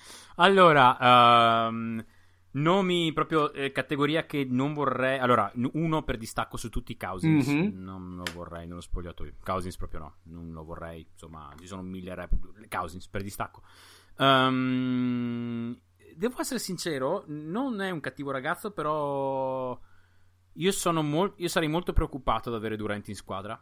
Mm, perché se hai Durant è palesemente il tuo miglior giocatore in squadra e probabilmente lo sarà anche quando tornerà dall'infortunio e il fatto che il tuo miglior giocatore della squadra sia palesemente l'anti-leader ma allo stesso tempo abbia questo atteggiamento un po' da passivo-aggressivo questa qua è la cosa che abbiamo visto con Marion ai Suns per anni mm. che ho sofferto per anni ai Suns all'ennesima potenza è la situazione più brutta che ci possa essere non, crea delle dinamiche veramente avvelenate non mi piace mm, in generale eh, solamente per questioni di, di, di, testa non penso che D'Angelo Russell sia uno mhm. scienziato uh-huh. eh, dopo quello che è successo insomma questione del video Nick Young eccetera no?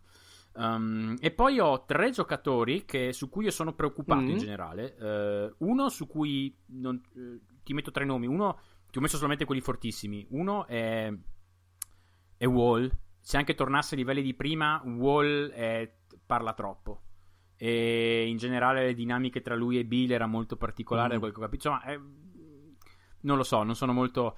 Uh, uno su cui non ho. cioè, nel senso, sapevo che non fosse un fulmine di guerra e non mi strapiaceva a pelle. Uh, questa cosa qua che è successa recentemente mi ha purtroppo dato conferma. È Gobert. Uh, Gobert mi sembra un po'. Non lo so, non, ovviamente, ragazzi, non è lui che ha portato il casino nell'NBA no, minimamente. Però, insomma. Mm, però, insomma, diciamo che io non andavo in giro a starnutire agli altri ecco, tempo, sì. uh, per fare il simpatico. Eh, questa è una cosa veramente. Cioè, devi avere un. Li, devi essere. Non dico. Par- ma non, vabbè.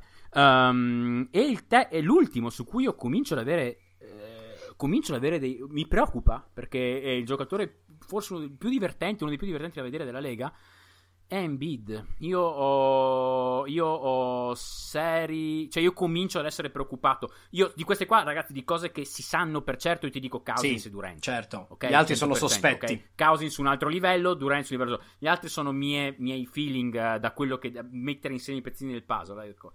E Embiid comincia a preoccuparmi perché. Comincia a preoccuparmi. Insomma, io credo alla sfortuna quel mm. tanto se, porca miseria. Se cioè, c'hai sempre la scusa sì, per sì, cui... Sì. Eh, eh, sì, è il virus intestinale, non sono riuscito a dormire. E il, eh, cacchiarola, cioè nel senso, mm, no? Mm, mm. Il sospetto eh, ti viene. No, il sospetto so. ti viene. Sì, sì contando sì, anche il fatto. Comunque, io ancora, ho, ho, ancora il cursore di Kyrie Ipsum, e quindi adesso la faccia cioè, c'è il simbolo degli illuminati, sì, quindi ti sto indicando col simbolo degli eh, illuminati. Allora, per me, eh, mi piacciono i tuoi, eh, li ho considerati ma non li ho inseriti, perché ho voluto andare un po' più lontano nel tempo, probabilmente. Um, okay, allora, okay. il primo molto velocemente, anche perché veramente entra in questa categoria qua proprio per un rotto della cuffia, Jimmy Butler. Um, mea culpa parziale da parte mia, anche già fatta per Philadelphia, però comunque sia uno che sempre e comunque è... Cioè, essere critici è una cosa, essere cattivi con i giovani è un'altra. Um, non so, anche se ha ragione, c'è modo e modo.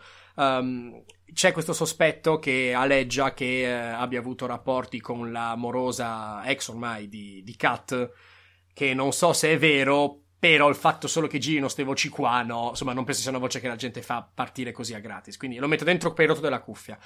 Um, Oddio, oddio, nel senso, uh, l'ultimo rewatchable ci insegna che ogni tanto le voci partono sì, a caso. Sì, assolutamente. Insomma, eh, assolutamente. Quindi, però non è solo per quello che ho messo dentro, però ho messo veramente proprio rotto della cuffia. Um, Chris Paul, um, perché è un cagnaccio.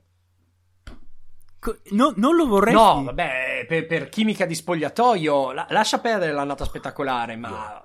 Non, cioè, io, io, vorrei, io, vorrei, Chris Paul. Uh... Eh, però, però guarda che di, di, di, testimonianze di ambiente tossico creato da lui con i compagni ce ne sono parecchie. Eh? Quindi vero, a un certo punto. Chiaro che se poi. Sì, anche io. Se vuoi, se vuoi il push vero. per andare ai playoff, sì, ma se non sei un team che va ai playoff, se sei un team, se sei Memphis, capisci cosa voglio dire? Sì, sì, è che sì, sì, ok. Per dire, okay, ecco. Sì. Um, comunque sia, sì, cioè svariati casi il fatto che sia un, molto snervante, che sia irritante, che sia comunque sia uno sempre che magheggia dietro, che si lamenta, che ci, ci, ci, è andato quando, quando con Houston è andato è andato nello spogliatoio dei Clippers perché conosceva il passaggio segreto per andare a fare cagnara, anche lì insomma robe strane. Spettacolare. No, fighissimo, però spera anche di cagnare, eccetera. Chi era? Era Capelà che era stata che ha fatto, il, sì, sì, o, sì, mi sembra. Cioè, Belli, ma c'era anche la strategia. Sì, sì, sì, sì. Cioè, lui aveva il palo, il cavallo di tutto, aveva fatto benissimo. Questa cosa qua è spettacolare. E invece quello che veramente mi ero dimenticato quanto fosse assolutamente insopportabile è Rondo, perché ci stiamo conferm- cioè ci stiamo fissando sul fatto che sia anacronistico di gioco. Ma sto qua, ragazzi, cioè, sto qua ha la sindrome del ragazzino strafottente a scuola che però conosce le risposte perché è mezzo genio e quindi i professori non, devono dargli un bel voto ma gli sta in scatola. Questa cosa qua ha retto cestisticamente parlando fino al 2012, poi abbiamo, il basket è cambiato, lui è rimasto indietro, eccetera. Però c'è, Rondo inizia la faida con Chris Paul nel 2008 quando prendono Paul per andare nel Redeem Team delle Olimpiadi e non prendono Rondo. Sì. Rondo è quello che dice a Chris Paul l'anno dopo durante una gara, tu mi invidi perché io ho un anello e tu non, pre- non l'avrai mai, che per ora ha ragione oggettivamente, però boh. Um, sono, è quello che gli ha sputato addosso alle, allegedly eh, nel 2018 sì, sì. Lakers, Lakers, Rockets. Uh, è quello che in guerra aperta con Carryle quando è a Dallas e gli urla contro dentro una partita, si becca la sospensione, fa un'infrazione di 8 secondi perché non ha voglia di portare su palla con lui.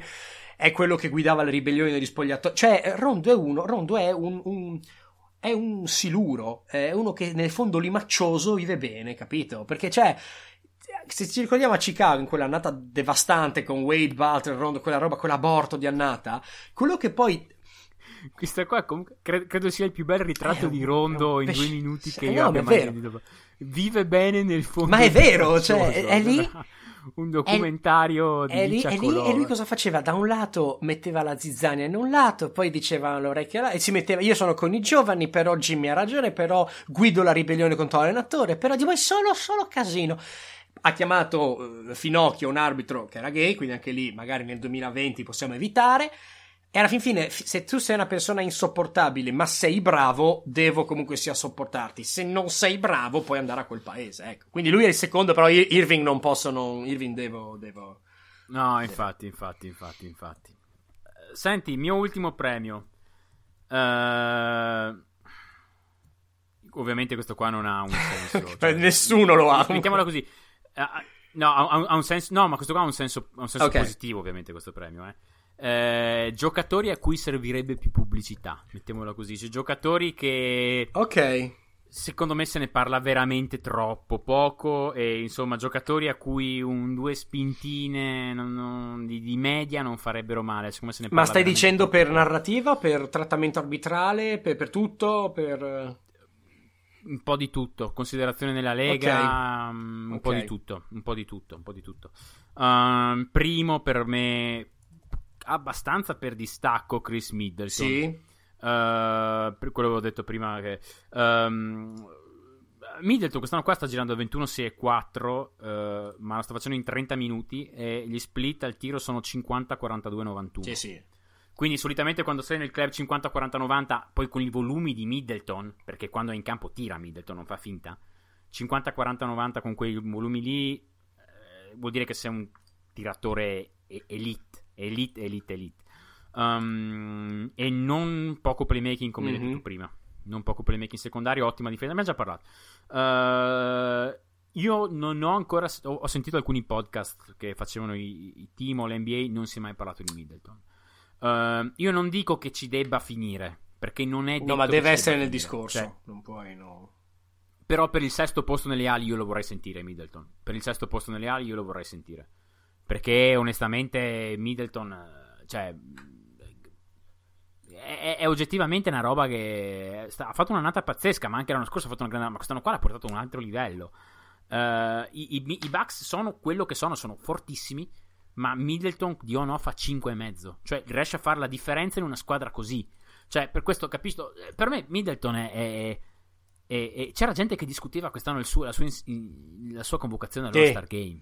Cioè, Middleton, Middleton ragazzi, cioè, io, non, io non, so cosa deve fare questo povero cristiano, ma nel senso, è, è, è veramente Middleton. Io, io, vorrei sentire che ci sia quantomeno una discussione sul sesto nome delle ali in cui c'è dentro Middleton.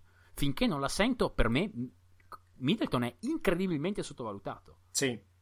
E, e, beh, è tutto qua, insomma, non, non, non, sì, basta, non, non, se ne parla veramente, cioè, stop. Um, allora, io è una, anche qua devo pensarci un attimino, perché sono un po' di nomi che tornano fuori. Penso a Royce O'Neill, che appunto già hai parlato tu. Eh, ce l'ho um, anch'io, infatti, esatto. Qua era, qua era proprio O'Neill e Poltel erano i miei due eh, tied for esatto. third, diciamo, i miei due bronzi a pari merito. Tanto che tu ci pensi. Ah, no, ma ne ho, ne ho, già, ne ho già, due. Ne ho già due, e poi vedo gli altri. Um, Hardaway Jr., secondo me, potrebbe essere più esaltato per come sta giocando quest'anno.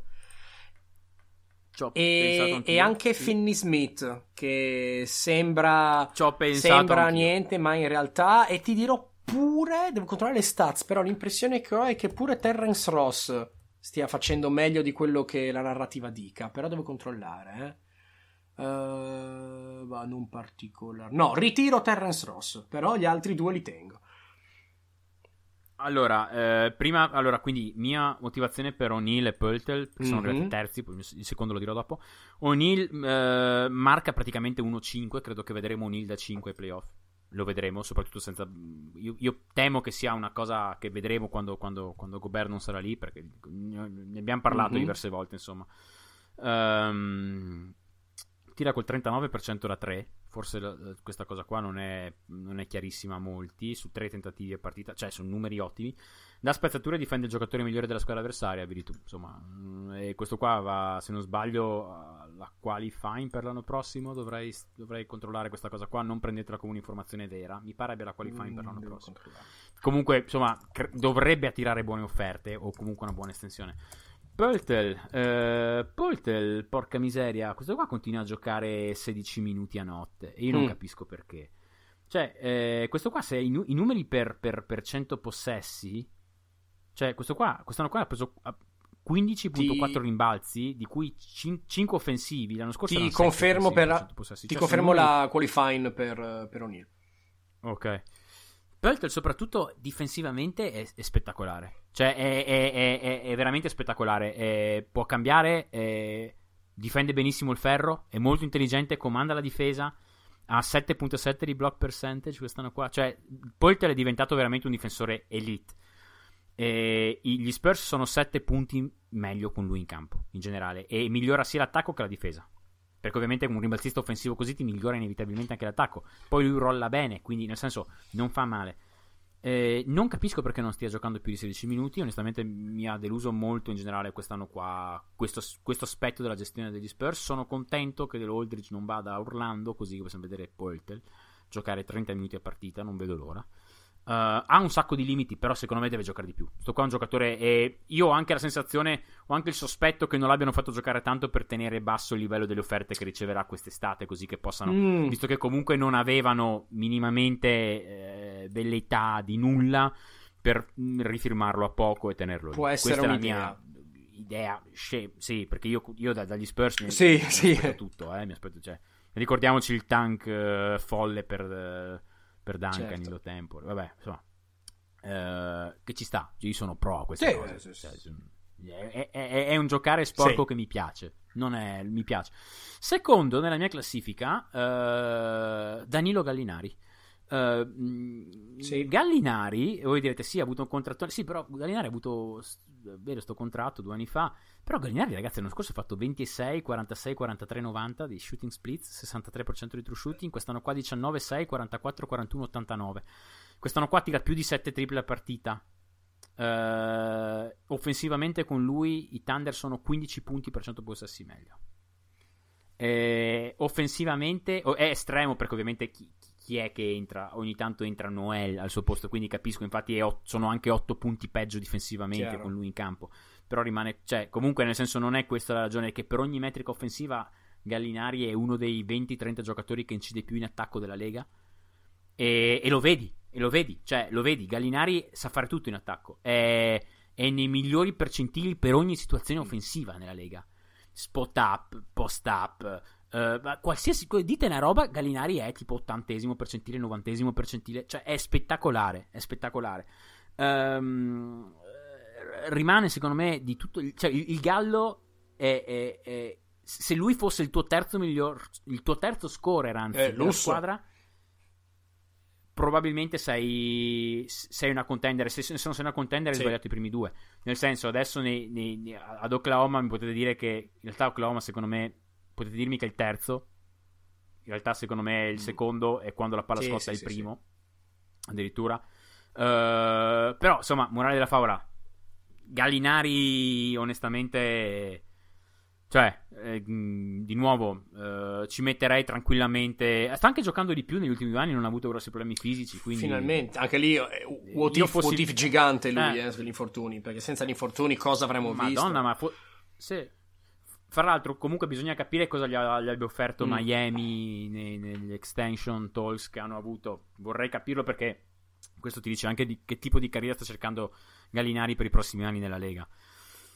Però Gallinari, ragazzi, è veramente un signor attaccante e insomma di nuovo se ne dovrebbe parlare sì, di più sì, sono, sono, d'accordo in maniera assolutamente non patriottica um, allora l'ultimo mio è uh, l'equivalente del list improved player praticamente cioè la squadra disastro annunciato Uh, cosa vuol dire? La squadra che quest'anno ci aspettavamo facesse meglio e invece quello che hanno fatto, quello che vediamo non ci fanno assolutamente sperare bene. Attenzione, non sono le squadre brutte, okay. no Knicks, no Bulls, uh, no Warriors, uh, ok? Sono le squadre okay. che. Beh, Bulls ci È vero che Bulls ci, ci, ci, sì, è vero che Bulls potrebbero rientrare per rotto della cuffia, quello è vero, però. Ok. Um, ci ho pensato molto, veramente molto, um, ma per, facendo una panoramica su tutto quanto il ciclo, quindi quest'anno qua è l'ultimo esempio, io do il premio a Sacramento. Um, anche se non ha fatto così schifo come... Eh, perché? Um, cerco di farlo più veloce possibile, eh, perché siamo alla oral history del disastro qua. Allora, squadra che peraltro cioè, ha, so- ha, ha, draftato solo lunghi negli ultimi tempi, quando dieci anni fa draftava solo guardi, io lo dico sempre, non è, non è detto che mi piace dire, fra le annate 2010, 11, 12, nello spot di guardia, playmaker e guardia sono girati Fredetta, Eric Evans, Ben McLemore, Marcus Thornton, Isaiah Thomas, Francisco Garcia, John Salmon, Tony Douglas, Aaron Brooks, 9 ok? Um, negli ultimi 5 anni ha fatto tanto prese al draft orribili, prendendo lunghi su lunghi che si mangiano minuti l'uno all'altro. Cioè, a un certo punto, quando hai il giovane lungo potenziale, devi svilupparlo, non puoi continuare a accumulare giovani lunghi potenziali che si mangiano i minuti l'uno all'altro. Eh, allora, Ranadive arriva, compra la scuola dei Maluf nel 2013. Ranadive è un tizio che faceva robe di computer, non so spiegare meglio cosa facesse. Cioè, quello, faceva quella roba per cui premi il pulsante e qualcosa accade, ok? Quindi robe che non, non vediamo noi, ma sono importanti. E sto qua ha fatto i soldi, la fama, essendo uno veramente che cioè lateral thinking a bomba, pensa solo out of the box, è uno che non pensa come gli altri, è uno originale, eccetera. La mossa più generale che fa è arrivare a una squadra, cioè arrivare in una città NBA che non conosce, comprare una squadra NBA che non ha mai seguito, non conoscendo nulla di basket. Vabbè, classico comunque. Boh. Prende Vlade Divac la prima esperienza come, come GM, si parte, boom, via. Allora, eh, in tutto questo Divac cosa fa? Seleziona Willy Colistein, sesta pick del primo round 2015. Poi fa una svalangata di uh, salary, salary uh, cut, cioè tira via gente, da, manda via Carl Anthony Staukas, Jason Thompson, la, la, la pick che diventerà Jason Tatum, la pick che diventerà Romeo Longford, peraltro, uh, li manda ai 76er per i diritti su Luka Mitrovic e Arturas Gudaitis, che non li abbiamo visti e c'è un motivo. E ottiene però la pick che gli porterà da Aaron Fox, quindi boh, almeno boh. Dici perché l'ha fatto? Per liberare un sacco di spazio per comprare una grande stella. Chi ha preso? Costa Cufos, Rajon Rondo e Marco Bellinelli nel 2015. Poi prende Omri Caspi anche. Poi prende Marquis Chris eh, otta- l'anno dopo. Quindi prende Marquis Chris come anche lì lungo, ottava pick, eccetera. Poi lo trada per avere sì, poi gira, lo gira al volo ai Suns esatto, per avere Bogdanovic, ma soprattutto avere la Bissier e Giorgios Papagiannis, che era l'amore della vita di Vlad Divac. Eh, abbiamo visto che ha giocato 63 partite in NBA, Papagiannis. Um, Berinelli, peraltro, non performa bene l'annata da lui, lo manda via per Malaki Richardson, che oltre ad essere un epi- presente un episodio antico del nostro podcast, non, non so altro dire. Fa la trade Marcus Cousins, che mi sembrava anche una mossa abbastanza coraggiosa, ma sensata in un certo senso. Ok, perfetto. Poi prende De Aaron Fox, quella trade vinta, vinta sì. Lì. Anche perché si è spaccato quell'altro, perché se non si spaccava quell'altro. Comunque, vabbè. prende Aaron Fox, prende Zach Collins, che però viene mandato via, per avere Harry Giles. Quindi prende Zach Collins, prende Harry Giles, un ennesimo lungo, io adoro Harry Giles, e Justin Jackson. 2018, e qua siamo alle cose brutte, prende Marvin Bagley, secondo la, quindi un ennesimo lungo, ennesima prima scelta, indifendibile. Indifendibile. Indif- quella, quella, quella scelta lì perché? è indifendibile. Ma... Io insisto a dire che quella di Ayton posso sì. capirla con un salto di mm, fantasia. Ma sai, ma sai perché? Perché tu dici, tra l'altro, caspita, vuol dirmi che uno come Divas, che avrà per forza un occhio nel mondo europeo, ex Jugoslavia, compagnia non sé, perché Divas conosce il padre di Doncic e il padre di Doncic sta sulle scatole a Divas. No, non sto scherzando. scherzando. Cioè, la, ragio- la ragione l'ho letta, un, l'ho letta, in un, blog ve- ufficiale eh, no. fansided dei... Cioè, non in un blog, in un... No, ti prego, tira... no, sta qua potrebbe essere... Ecco, no, no. Quindi, Vabbè, cioè, nel, senso, nel, senso, che no, ci sono stati tantissimi no. elementi personali, uh, ma non è una sorpresa perché? Perché l'allenatore che ha fatto meglio a Sacramento è stato Dave Jurger, negli ultimi 13 anni quello col miglior record che mostrava cose belle. Uh, a Divas non sta simpatico, lo manda via, quattro giorni dopo prende Luke Walton, perché? Perché gli sta simpatico, non ha fatto alcun tipo di consultazione, ha mandato via uno sapendo che arrivava, che arrivava già Luke Walton. Allora, ha avuto otto picks del primo giro per nei vari draft con, durante la sua gestione, Colistein, utilizzate per arrivare a Colistein, Papagiannis, Labissiere, Giles, Bagley. Una per avere un, un'ala, Jackson, e due per due guardie, Richardson e Fox. E adesso si trovano con un roster con tre giocatori che sono pagati parecchio, che giocano nello spot di ala tutti e tre, guardia ala 2, perché ha Hild, che peraltro parte dalla panca, abbiamo già parlato, ha Barnes, che non è malvagio, nessuno è malvagio, eh, però ne paghi tanti, paghi tanto Hild, paghi tanto Barnes, paghi ta- pagherai tanto Bogdanovic, hanno tutti e tre 27 anni. E, e, e cioè, hanno draftato un milione di centri, l'unico giovane che ne è andata dritta è The Aaron Fox, cioè, il ciclo non solo non è finito, ma non è mai neanche iniziato. Quindi la squadra disastro annunciato, secondo me, va. Il premio va a Sacramento. Ok, quindi tu mi dici squadra che più ti ha deluso, che però non no, è. Sì, l'idea, no, l'idea è che è una, squadra che ti aspettavi potesse fare qualcosa, ma quello che hai visto quest'anno o è la fine di un ciclo o. Ok. Ok, allora io ne ho due tra quelle mm-hmm. che mi hanno mm-hmm. più deluso. Um, eh, pari merito e non una terza sotto. Allora, uh, le, le, due non, da cui non saprei decidere sono Nets e Spurs. Uh, Nets perché mi aspettavo un'integrazione più smooth di Irving. Non mi aspettavo che facessero molto meglio, mi aspettavo un quinto o sesto posto, ma mi aspettavo, mi aspettavo, una buona integrazione da parte di Irving. Non mi aspettavo uno spogliatoio già spaccato dopo un mese che i due erano entrati.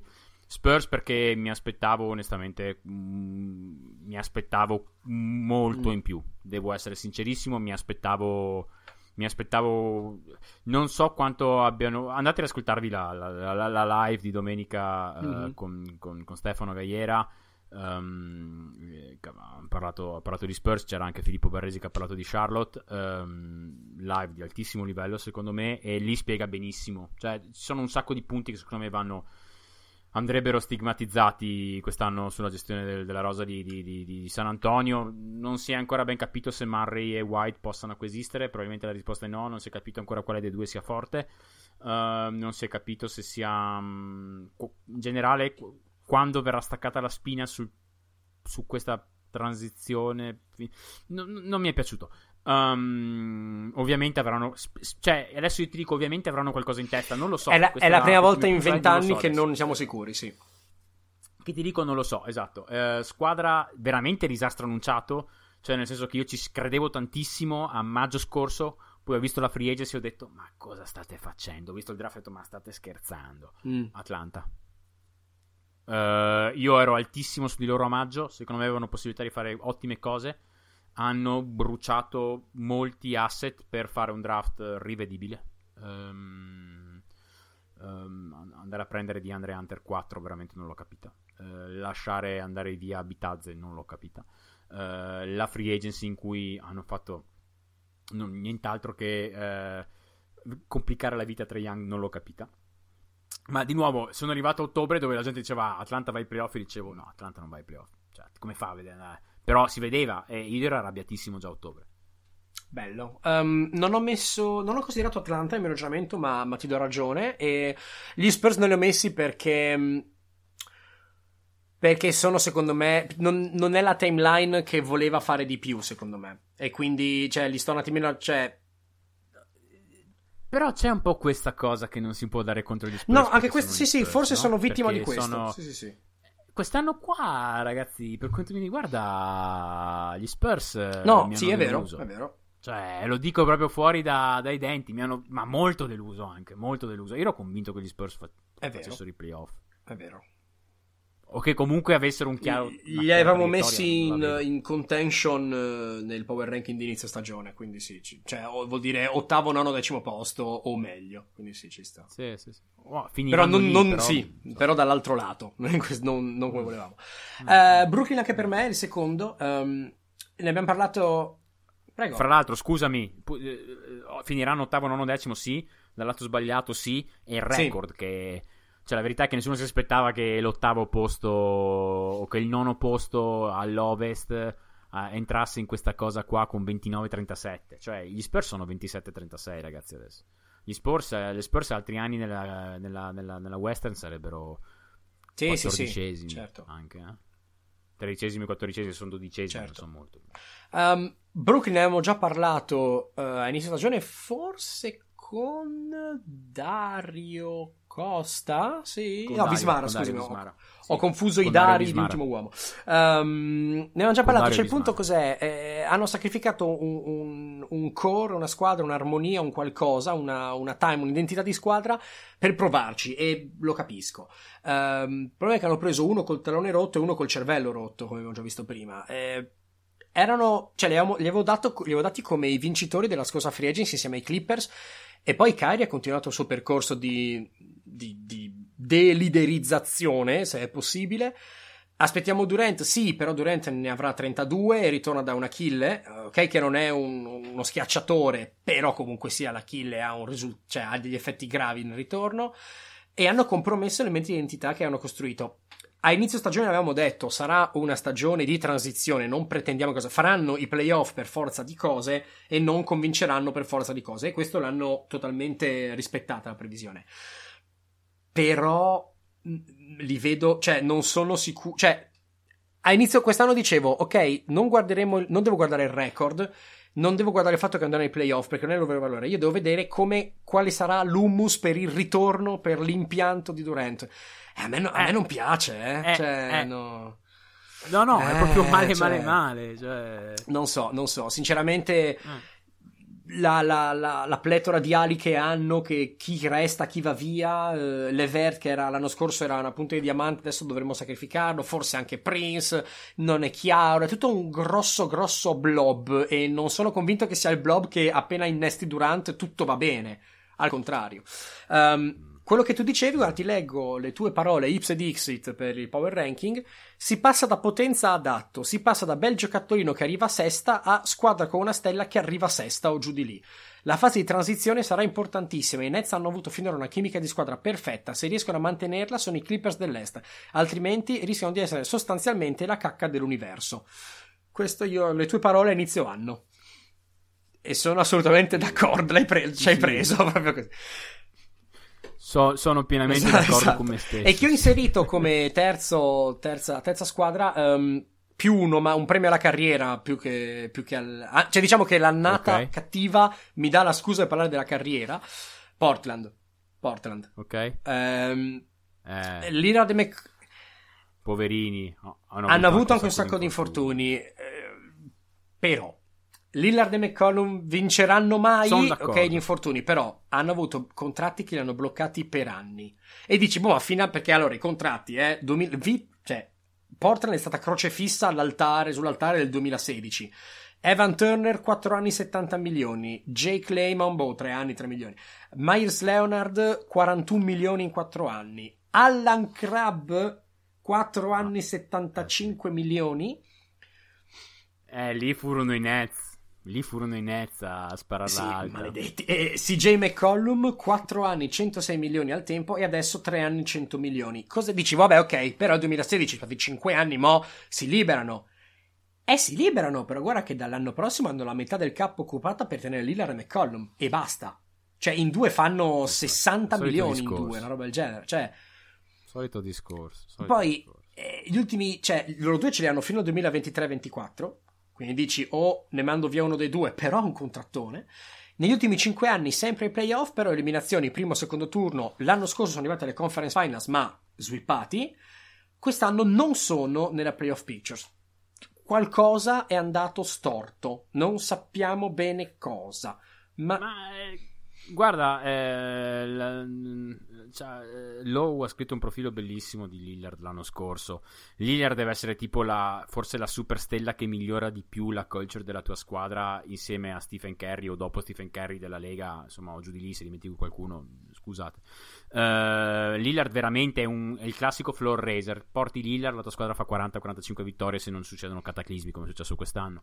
Um, il problema qual è? Che si crea questa area di famiglia che sì ti fa arrivare a 45 vittorie anche quando piove. Uh, allo stesso tempo, però, penso che se dai via McCallum, McCollum, Lillard, poi, cioè, penso che Lillard sia il primo sì. sponsor di McCollum. Ecco, McCollum è un giocatore. Eh, a me piace, uh, è un bellissimo giocatore. Probabilmente vale anche i soldi che prende non è il giocatore che io vorrei pagare come secondo giocatore vicino a Lillard, punto. E... Però Lillard ha detto che questo per lui è più importante in generale che fare qualcosa nella comunità di No, no, cioè, bellissima come cosa. tantissimo la sua scelta, però se, devo, se, se il mio obiettivo finale è vincere, Perfetto, siamo alla fine della, della carrellata sui premi alternativi. Uh, mi sono divertito un casino. Non, non pensa, cioè, pensavo Sì, meno, anch'io, anch'io, anch'io, anch'io, assolutamente.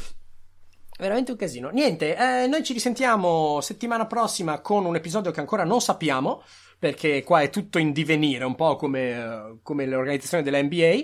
Io non posso fare altro che ringraziare ancora una volta il mio compagno di viaggio. Grazie mille, Andre. Grazie a te, Andre. E come sempre, buona NBA a tutti. Ciao, un abbraccio.